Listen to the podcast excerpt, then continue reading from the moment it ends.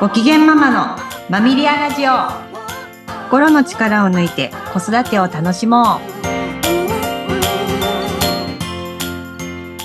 皆さんこんにちは。マミリアの鎌田玲奈です。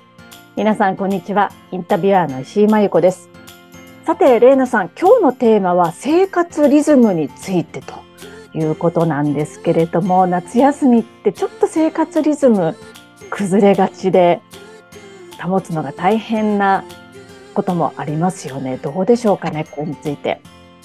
はい。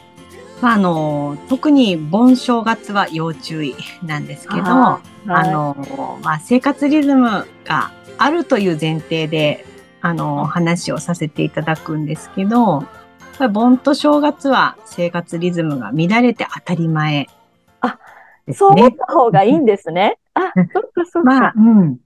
あの、乱れてしまって仕方ないっていう感じかな。うん。そうですよね。はい。どこか出かける時もあるかもしれないし、親戚とか友人とかに会って、です。うん、で、なんかいっぱいごちそう食べたりとか、普段の自分の生活とはちょっと変わってくるのももう当たり前と思っていいんですね。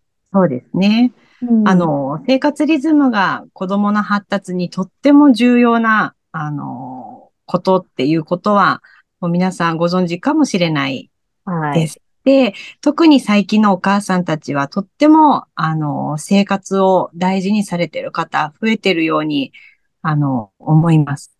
なので、あの、まあ、寝る時間でしょとか、あの、生活リズムを大事にするがゆえに、ちょっとね、叱る機会が増えちゃって悩んじゃうとか、ちょっとこう、息が詰まるような生活になり、なってしまうっていうところの悩みもあの、よく耳にします。はい、うん。なので、まあそういう意味で、あの、盆正月は仕方ないよっていうのは、あの、一言お伝えしておきたいところではありますが、はい。まあ、そろそろ、あの、夏休みが明けるというタイミングかなと思うので、まあ、これから生活を戻していくっていうところには、ちょっとエネルギーがいるかなって思います。そうですよね。どんどんね、はい、起きる時間が遅くなって、寝る時間も遅くなるっていうことで、悩んでるね、ご家庭も多いんじゃないでしょうかね。でしょうね。はい。で、あの、生活が乱れてるっていうことに気づくサインっていうのが実はありまして。あ、そうですか。どういうサインですか、はい、あの、子供の、まあ、お母さん自身ももちろん同じことなんですけれども、あの、排便のリズムが乱れるっていうのが、なるほど。はい、リズムが乱れている、まあ、お知らせみたいな感じになります。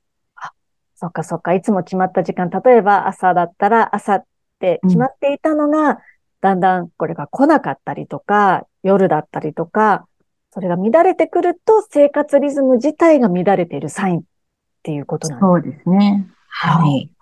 なので、まあ、これからね、幼稚園、保育園、学校が始まっていくっていう中で、子供たちも、あの、学校でいつもしないのに、なんかしたくなっちゃったとか、で、それがなんかちょっとこうストレスになったり、ハードルが高かったりっていうので、ちょっと学校に行きたくないなって言い出したりするっていうことも、うん、珍しいことではないので、はい。なので、あの、まあ、これから元の生活に戻るっていうタイミングでは、ちょっと排便のリズムをチェックしていただければなと思っています。そうですか。でね、乱れているって分かりましたと。そしたらその後どうしていけばいいんですかね。そうですね。あの、もうとにかく、えー、起きる時間と寝る時間っていうのを元に戻っていく必要がありますので、あの、寝る時間を早くするって実は難しいです。確かに。眠くないのに寝るのはなかなか難しいですよね。そうです。そこで、あの、寝かしつけの歌を歌ったり、読み聞かせをしたり、ね、小学生になると、あの、寝なさいって言い続けたり、これお互いにとって、あの、良くない。ストレスでしかないですね。そうです。うん。なので、あの、朝少し早く起きる。少しずつ早くしていくっていうふうに、あの、工夫されてみるとどうかなと思います。そうですね。まあ、少しずつっていうのがポイントですかね。そうですね。急に1時間早くっていうのはちょっと難しいので。そうそうそう。本当ですね。2、30分ずつ早めていくっていうのは、あの、ポイントかもしれないですね。確かにそうですよね。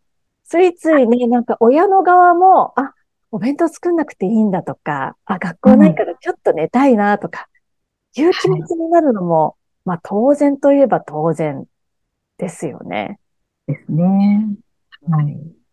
まあ、あの、夏休みの間に、ちょっと私、幼稚園、保育園を回って、あの、子供たちの発達支援の活動をしてるんですけど、あの、まあ、ちょっとバテやすいお子さん ですね。はい、あの、もう早い段階で疲れてしまうっていうお子さんは、やっぱり夜が遅いっていうのが、あの、まあ、子供たちにアンケート取ってみると あの、8時に寝てる子、9時に寝てる子って手を挙げさせると、やっぱり10時以降に寝てるお子さんは疲れが早いっていうのが、あの、もう明らかに出ていますので、そうです、ね、睡眠時間を、はい、たっぷりとっていただけたらなと思います。そうですよね。やっぱり寝てないとなかなか日中の集中力もちょっと途切れがちになったりとか、まあ、あんまりいいことはないということですね。ないです。早い、早く寝た方がいいですね。そうなんですよね。はい、まあね、その早く寝るの、寝た方がいいのは分かっていつつも、なかなか、なんだろう、早く寝なさいってどうしても言っちゃったりとか、うん。で、こう、親子の間がギクシャクしたりとか、それで悩んでる方もいらっしゃると思うんですけど、うん。そういう場合、どうすればいいんですかね？そうですね。まあ、あの、夜に強いお子さんももちろん、あの、特性として夜に強いっていうお子さんももちろんいらっしゃるので、一概には言えないですけど、あの、まあ、全体的に見て子供の運動量が不足している時っていうのはもう夜寝れないので。